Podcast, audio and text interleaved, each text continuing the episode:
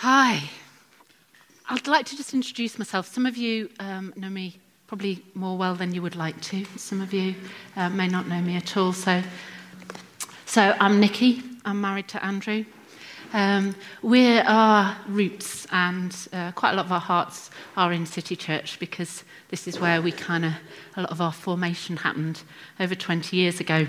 Um, and uh, we were living in Malvern and, and, part of the family here. Um, and then God took us to Ludlow. Um, God and Tesco's took us to Ludlow. If you want to know that story, you'll have to ask me later because there's too many of those to kind of go through. But um, and we've been uh, planting and building church in Ludlow for the last 20 years. So that's kind of that's been that bit of our lives. In, uh, in the meantime, we've also been bringing up two amazing children who have gone on to marry, and our daughter has two amazing children of our own. So um, we are very proud to be grandma and granddad. That's kind of the pinnacle of our, of our life. Um, and uh, and then um, our son, who a lot of you do know, Josh, uh, met and married Helen. And they moved to Ludlow because it is the place to be, just, just so that you know. Um, and they're now expecting their first child. No, that, that was not appropriate amount. Let's have a bit more. Um, so we're just, uh, just really thrilled about that. So we've been uh, building church, uh, sometimes dismantling church, sometimes building church. Um, we've been raising children, and, and in the meantime, I've been working as a primary teacher. So I've had 20 years of working in primary schools around and about. Um, I also worked for a couple of years for the local authority. This is kind of my CV now, um, as a maths consultant, which involved working in and around schools, supporting them with their maths teaching. And then a couple of years ago, um, I got the opportunity to apply for a job at Worcester University to teach on their primary initial teacher education. I get the privilege of working with Ellie and Phoebe and the other students that you have here. They are amazing, I have to tell you. They are amazing. And pretty cool job on the on the words. Not not 100% perfect, but pretty good, I think, for a first time. So can we just give Ellie, because it's not that easy. Bit of recognition. Thank you.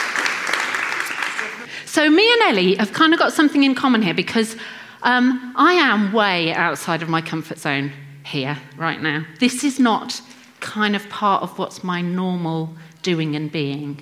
Um, Ellie's a little bit outside, but um, it doesn't compare. I tell you, it doesn't compare.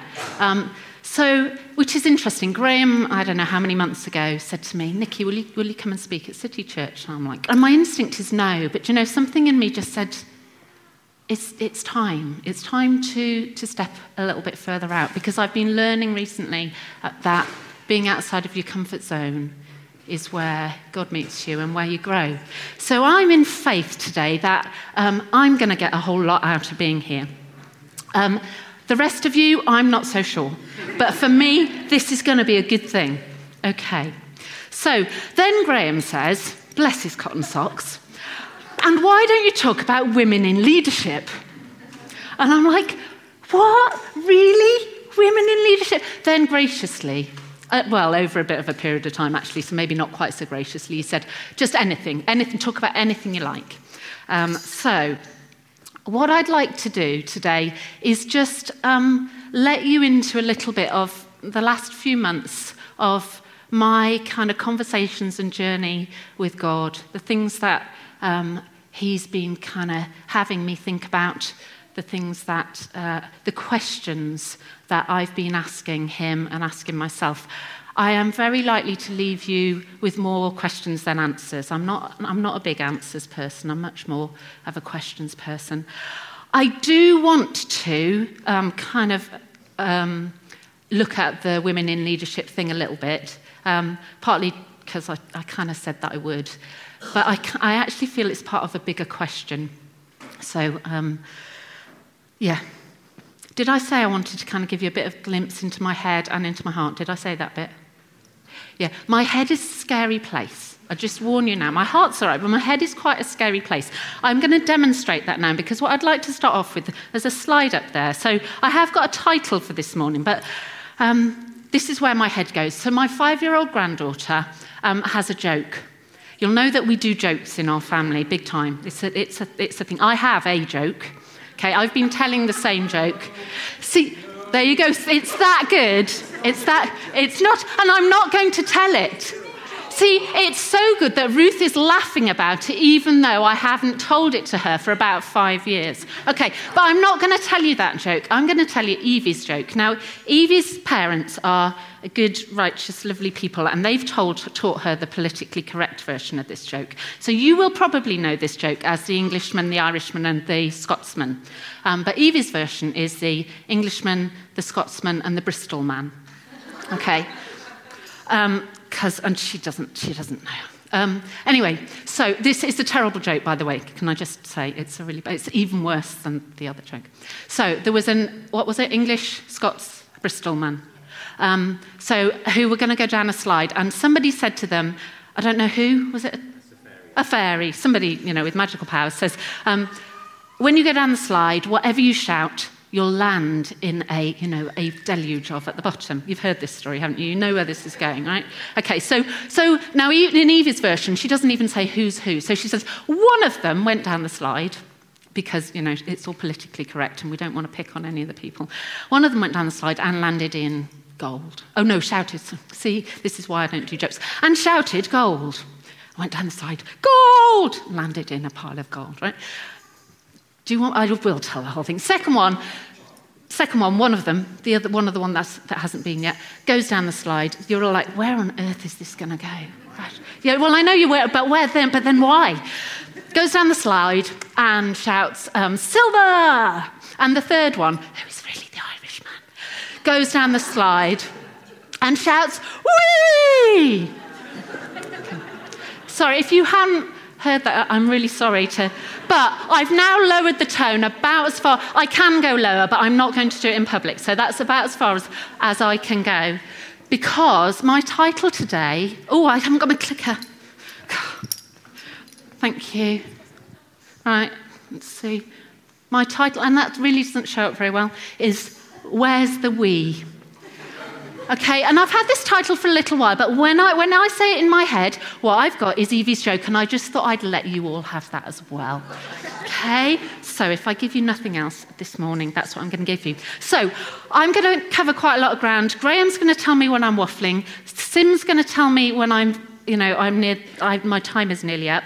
I am probably going to do quite a lot. No, I'm not probably. I am absolutely going to do a whole lot of skimming and not go very deep. Um, because I'm a skimmer. I'm not a dive deeper. That's just kind of who I am. If you want to go deeper with stuff, you're going to have to go away and do the work yourself. Okay? And if you don't want to, well, then that's fine. Don't. So, all right, can I have that bottle of water, please? Ruth, you are so lovely. Isn't she just an amazing woman? Yep. Okay. We used to have um, a plaque that looked a bit like this, which I actually gave away. And if you look at it, I don't know what do you see. What do you see? Right, some of you are seeing letters because you're, you're, you're working hard at it. Some of you are seeing kind of random shapes. Depends on whether you're looking at the dark bit of the wood or the light bit of the wood. Okay? Ellie and I, we're seeing um, the nets of cubes, aren't we, Ellie? Yep, possibly. Are they or are they not? There's a mathematical investigation for you. I think, uh, this, is my, this is my section about women in leadership, by the way. Um, I think when we um, think about women in leadership, what we often uh, do is we see the bits that stand out to us, which I'd like you at the moment to see as the, the light bits, okay? The sort of stuff where um, Paul says somewhat tricky things like um, women should be silent during the church meeting. It's not proper for them to speak. Um, if they have questions, they should ask their husbands at home. Okay. Yeah. It's tricky, isn't it? This stuff is tricky. Women should learn quietly and submissively. Do not let women teach men or have authority over them. Okay, that stuff's tricky. And when we read it, it kind of leaps out at us. It sticks out, doesn't it? Because there's something about it that, that like, I need to wrestle with this because, because this is in the Bible, and the Bible is a, it's, it's meaningful to me. And if it's there, I need to take note of it. Yeah, I need to work it out. But it's, it's, not, it's not easy. But I think in that, sometimes what we don't see is the stuff that doesn't stick out. Okay, I don't know whether that makes it a little bit clearer. Can you see Jesus in there? Okay, if this is a bit like the, you know, what's the answer to the question? The answer is always Jesus in Sunday school. It, it just happened that this said Jesus. It could have said pretty much anything, because my point is that sometimes um, we need to see the stuff that's kind of just under the surface, maybe. So that's what I want to explore today. I feel like um, looking at women in leadership, there's, there's a lot of really learned people out there who've got really, really good, good theology for totally opposing viewpoints. And I don't really have the knowledge or the wisdom to wade in there. But what I do want to do is just kind of flag up some thoughts about okay, there are those difficult passages. I'm not going to even attempt those. But there's also some other stuff as well. Okay, and I'm going to kind of skim through it because to be honest, this is, this is just kind of in my head. In fact, it's not even mine. I've got it from somebody else, but I'm just going to. But and then I want to share some of the stuff that's in my heart, and I'll try and enable you to see how, in the scary place that's my head, those things link. Right, this has all come from this guy, Kenneth Bailey, um, who lived in the Middle East for, for much of his life. So he's kind of been steeped in the culture. So he writes from a sort of a cultural perspective, which is really hard for us to kind of read the New Testament, I think, with that cultural perspective. So I think some of what he's got to say is useful. I don't know that he's 100% correct. You know, I'm sure there's other points of view, but um, this is what he says. So he, he looks at some of the different instances of the roles that women um, uh, are taking in the Bible. So there's evidence that women were part of his band of disciples. Luke 8. Um, if you look towards the end, among his 12 disciples were with him. Among them were Mary Magdalene, from whom he had cast out seven demons, Joanna, the wife of Chuza. You know, we don't hear an awful lot about her, do we? Herod's business manager, that's Chuza, Joanna, his wife. Presumably, he was busy managing Herod's business. Susanna, and many others who were contributing from their own resources to support Jesus and his disciples.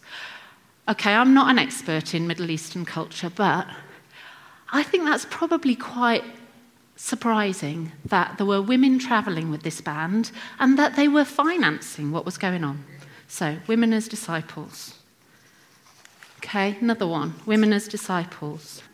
Jesus asks, this is this another one of those tricky passages where his mother, his mother and brothers come, and he's, it seems like Jesus is sort of fairly dismisses of them. I'm not going to go there, but what I do want to just say is look at this. He says, Jesus asked, Who is my mother? Who are my brothers? Then he pointed to his disciples, okay, his disciples, and said, Look, these are my mother and brothers.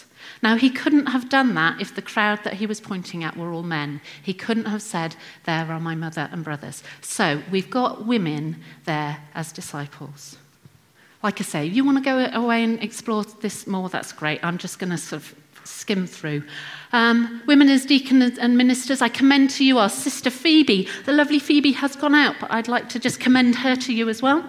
Um, who is a deacon in the church in, I can't say that word either.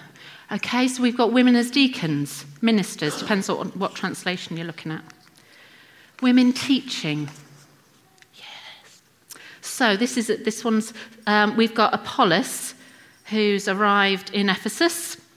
He'd been taught the way of the Lord. I put all this up on the screen for you. I'm not really a big fan of a lot of text on screen, but I just thought I wanted to, you to believe that I wasn't making it up. Okay? Although I could have just made it up and put it on the screen, obviously. Um, he'd been taught the way of the Lord, and he taught others about Jesus with an enthusiastic spirit and with accuracy. That sounds quite cool, doesn't it? Enthusiastic and accurate. That's a good combination. However, he knew only about John's baptism. When Priscilla and Aquila, now, Priscilla's the girl and Aquila's the guy, heard him preaching boldly in the synagogue. They took him aside and explained the way of God even more accurately. Okay, so we've got a woman and her husband here teaching Apollos. Then Apollos moves on. Uh, when he arrived, wherever it was he moved to, he proved a great benefit to those who by God's grace had believed. So he'd learnt from Priscilla and Aquila. Okay, so we've got a woman as a teacher. This is the stuff, I don't know about you, I read that and I don't even notice it. Yeah, that's kind of, that's, that was the point of the thing that I showed you at the beginning. Does that make some sense? Excellent. See, you're getting inside my head, and that's a scary place to be. I wouldn't stay there too long. Okay, disciples. That's out of order. Then I've gone back to disciples again. Mary and Martha. Oh, this is so cool. We know this story well, don't we? There's, there's Mary at Jesus' feet, and there's Martha. Distracted. Distracted from what? Well, probably distracted from what Jesus was saying by the fact that she has to cook dinner. You know, if if Mary's sat at Jesus' feet learning, the, the, that word, sat at the feet of, has, has particular significance. Paul says that he was brought up at the feet of Gamaliel. To sit at the feet of a rabbi meant to become a disciple of the rabbi. Jesus is including Mary and Martha, actually, if she chooses, to be part of that band, to be one of his disciples. He, there, he, there are no barriers, no boundaries. Okay? Culturally, that was, that was not normal and quite possibly had implications for Mary. Um, Kenneth Bailey down here suggests that um, Martha would have been going, oh my goodness, she, she's disgracing herself. What's going to happen to us? My sister's joined this band of men. What will the neighbours say? What will the family think?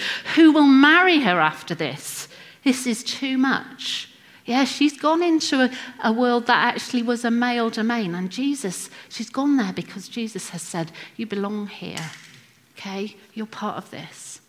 All right, so prophets. Philip the evangelist had four unmarried daughters who had the gift of prophecy. So we've had disciples, we've had deacons, we've had prophets. Have we had something else I've forgotten? Teachers. Oh, yeah. Don't forget the teachers. Okay. Oh, and possibly apostles. So I think there's, um, again, there are some sort of differences of opinion on this one. Andronicus and Junia my fellow Jews who were in prison with me, they are highly respected among the apostles. There is some debate about whether that meant it's the apostles who do the respecting and they're respected by them, or they're part of the group of apostles. But it's possible that that's a reference to um, Andronicus, who's the guy, and Junia, who's the girl, um, being apostles. So it seems that according to Kenneth Bailey, actually, right across the New Testament, there are women in pretty much every role of the church. So, which is good news as far as I'm concerned. So, what about Jesus? Not well. Oh, not well. Ah. See, that's what's in my head. Okay, the woman at the well. Just Jesus, Jesus connects with women time and time and time again, totally destroying, totally um, blasting through the social um, barriers. Um, so the woman at the well, let's, I'll talk a little bit about, but there's, there's other examples as well. Um, he's going back to Galilee. He chooses to go through Samaria. Most good Jews would go round. They wouldn't go through Samaria. There's a whole lot of stuff, historical stuff, where you know the two didn't didn't get on, although they were both Jewish communities. He's got himself to this well, um, middle of the day. He's in need. He's at a point of weakness here. He's cho- he's kind of he's he's, he's chosen to put himself in that place, I guess. He's tired, he's thirsty, and he hasn't got a bucket. Apparently, travellers in those days would, would carry a, a fold up bucket with them.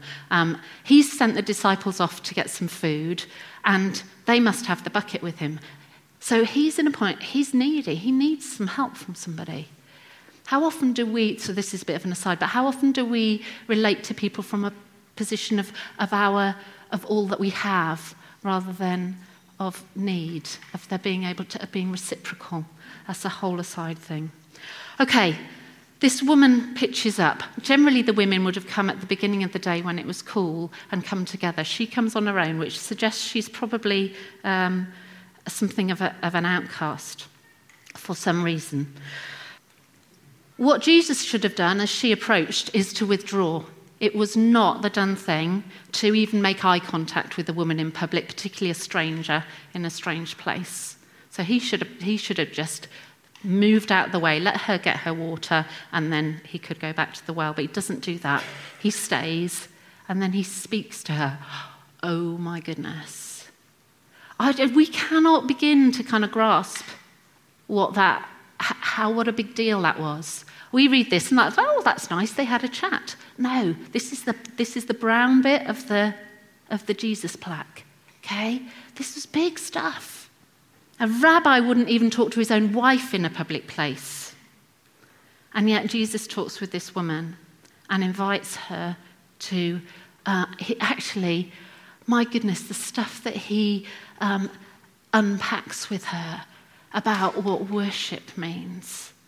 And then he reveals, he talks about who he is. He uses that phrase, I am. That sort of encapsulates who God is. I am the Messiah. And then he sends her to go and, and be the bringer of this good news to the whole of her community.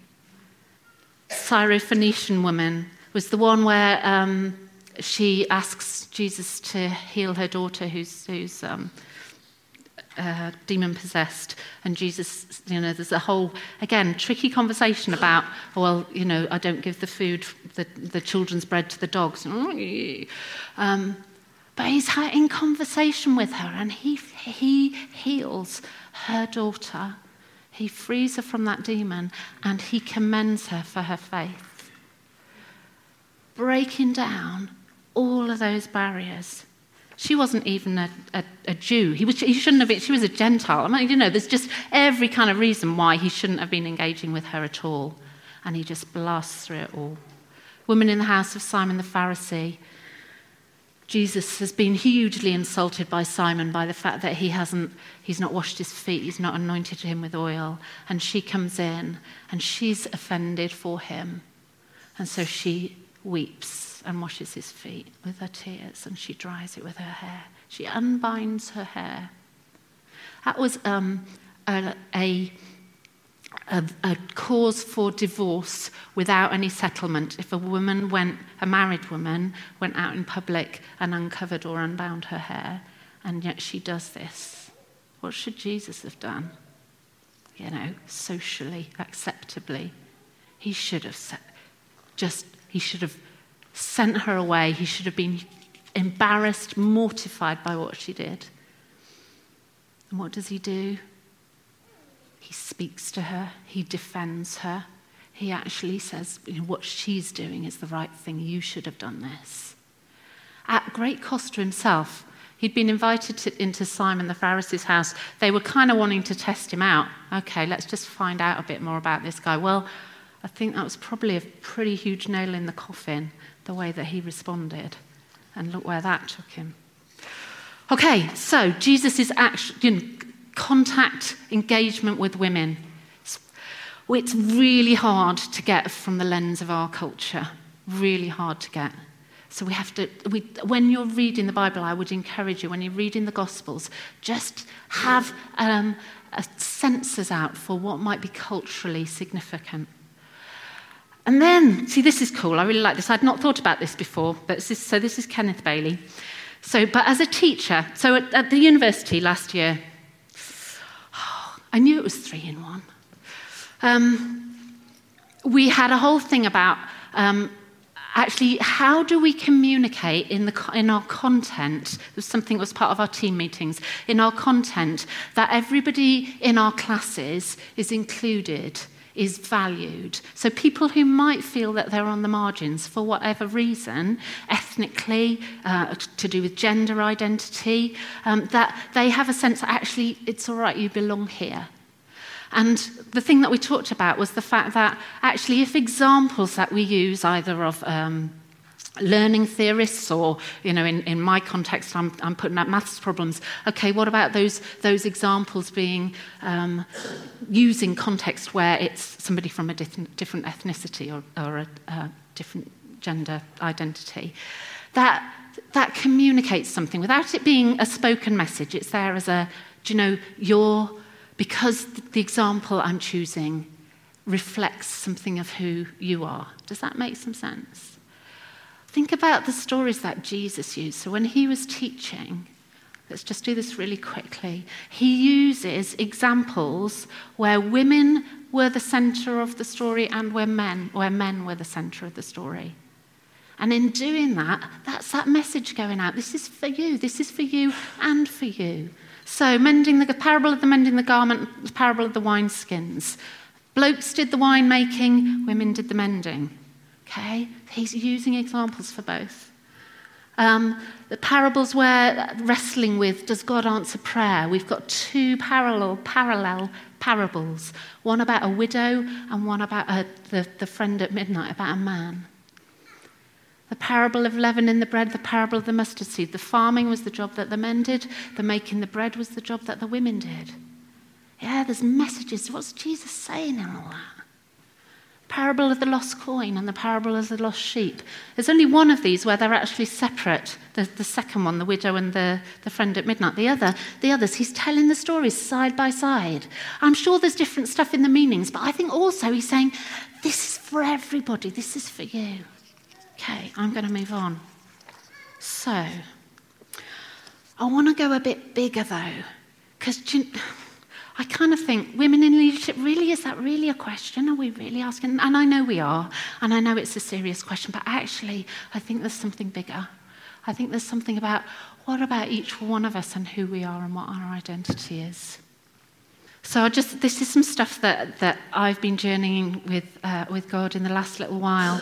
Um, this story about Jesus going to Nazareth. Andrew, do you want to read it for me and I'll have a drink of water? Jesus left that part of the country and returned with his disciples to Nazareth, his hometown. The next Sabbath, he began teaching in the synagogue, and many who heard him were amazed. They asked, Where did he get all this wisdom and the power to perform such miracles? Then they scoffed, He's just a carpenter the son of Mary and the brother of James, Joseph, Judas, and Simon. And his sisters live right here among us. They were deeply offended and refused to believe in him. Then Jesus told them, A prophet is honored everywhere except in his own hometown and among his relatives and his own family. And because of their unbelief, he couldn't do any miracles among them except to place his hands on a few sick people and heal them. And he was amazed at their unbelief. I, I find this astounding.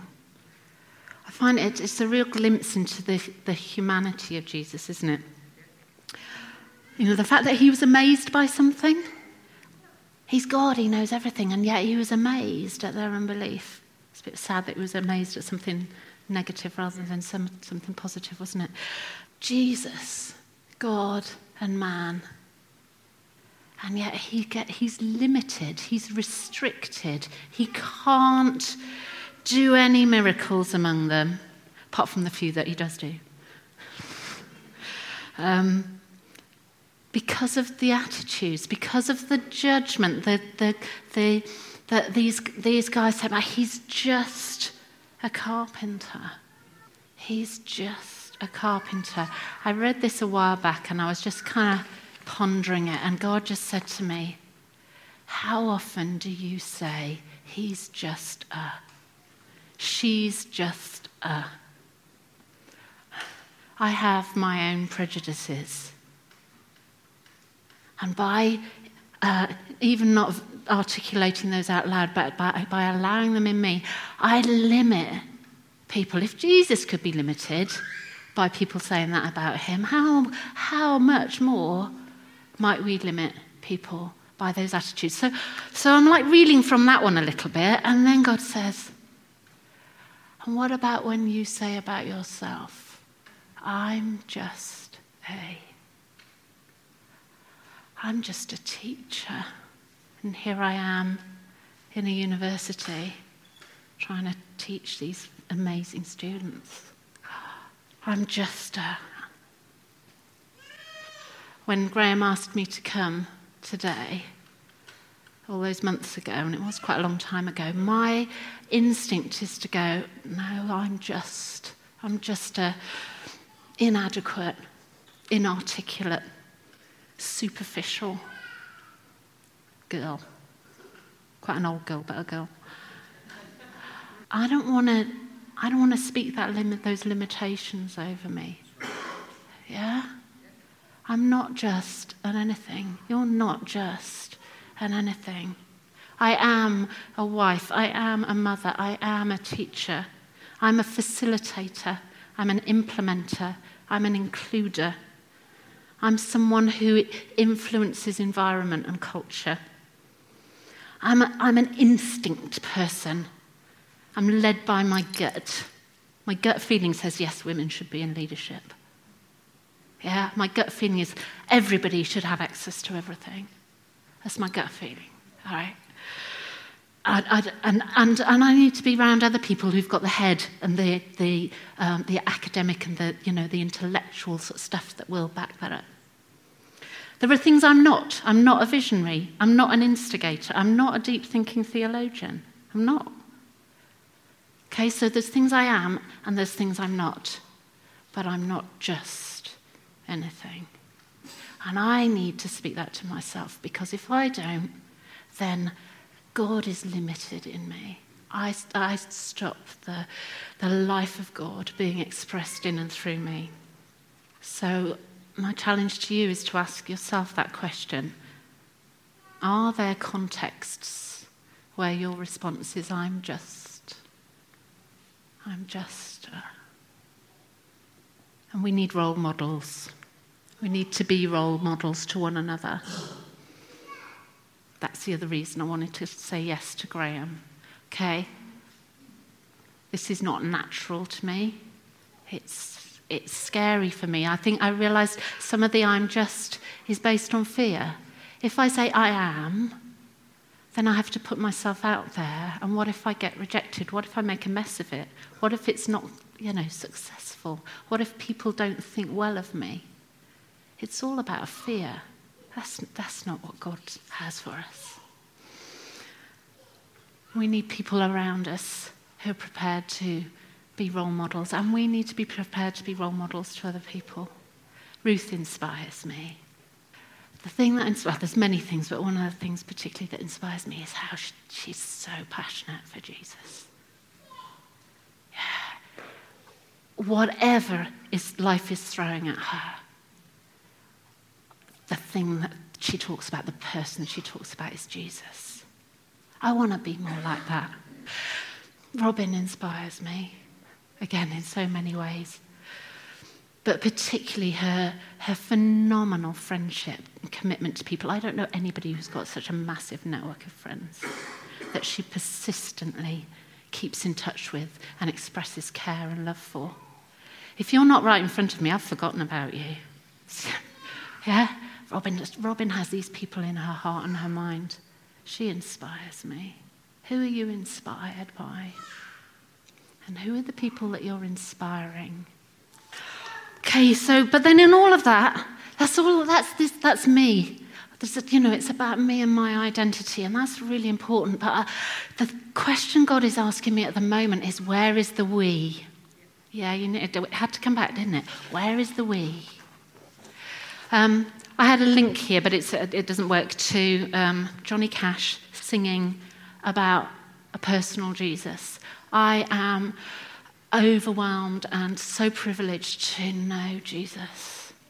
But that's only one part of the coin, that's only one side of the story. Where is the we? Paul talked about us being members of, his, of God's family. He said, Together we are his house, built on the foundation of the apostles and the prophets. We are carefully joined together in him, becoming a holy temple for the Lord. Through him, you Gentiles are also being made part of this dwelling where God lives by his Spirit. So the temple was the locatable presence of God on earth. And that's who Paul is saying we are. Which is great, isn't it? It's really exciting. But what on earth does that look like? What on earth? Where is that?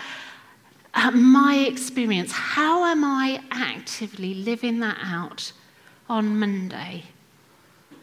How am I actively living that out in my close relationships? I think I am. I think we are. This doesn't say you should be his house, you should be carefully joined together. It says you are. Yeah?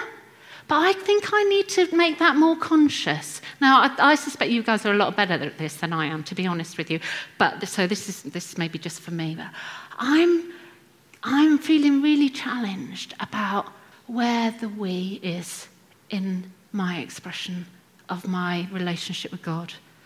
At a micro level, at a community level, what does it look like nationally? What does it look like internationally? When Richard's going off to Chiang Mai, of course, why would you not?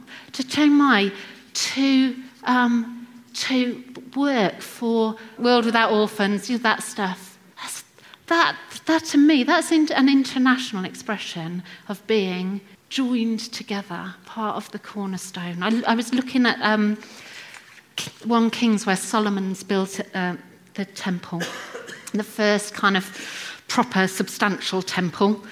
It was costly. It took years to build, and he had to get help. He didn't have all the resources. Okay? The, the, he got timber from um, Hiram, who'd been a faithful friend of David's. It wasn't some random person, it was somebody that was a long standing relationship with.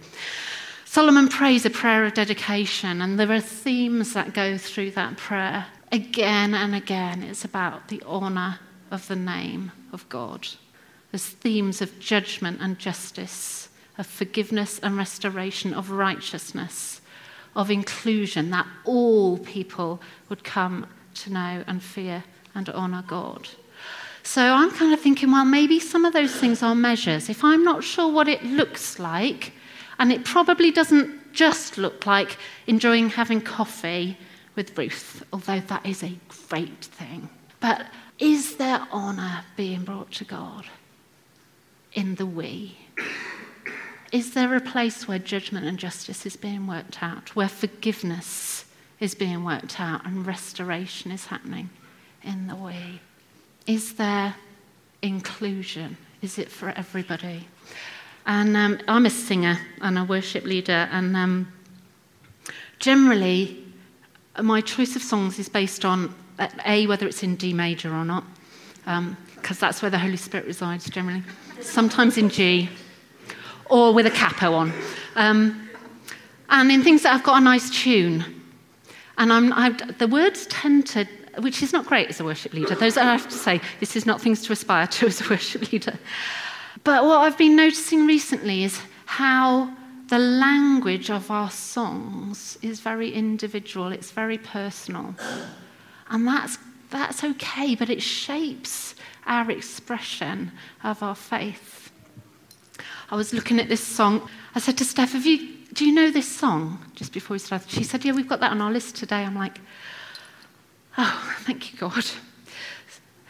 God, I look to you. You're where my help comes from. Give me wisdom. You know just what to do. I love this song. And it's got a really good tune. And it's in D.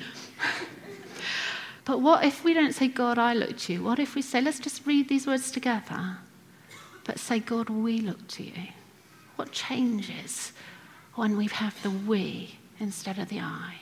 God, just read it with me. God, we look to you. We won't be overwhelmed. Give us vision to see things like you do. God, we look to you. You're where our help comes from. Give us wisdom.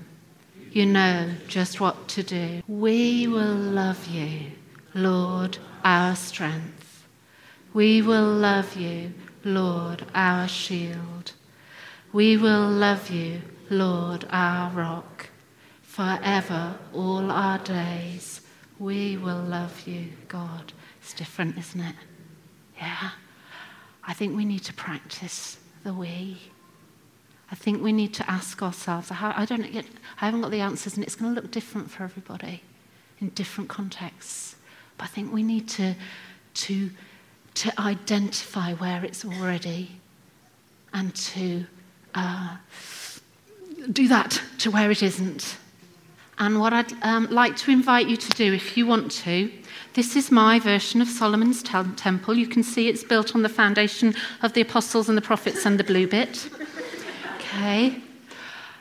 Um, if you would like to, I'd like you to come and take a brick from this temple and take it home with you and put it somewhere where you're going to see it. Guys, it's going to be on the windowsill by the, by the sink or by the iron in our house. Andrew's the ironer in our house, but only if he's um, watching sci fi. Take a brick and just two things. Think about the, um, the I'm just. Am I, am I limiting the life of God in me with an I'm just? And uh, where's the we? Where's the we? Okay.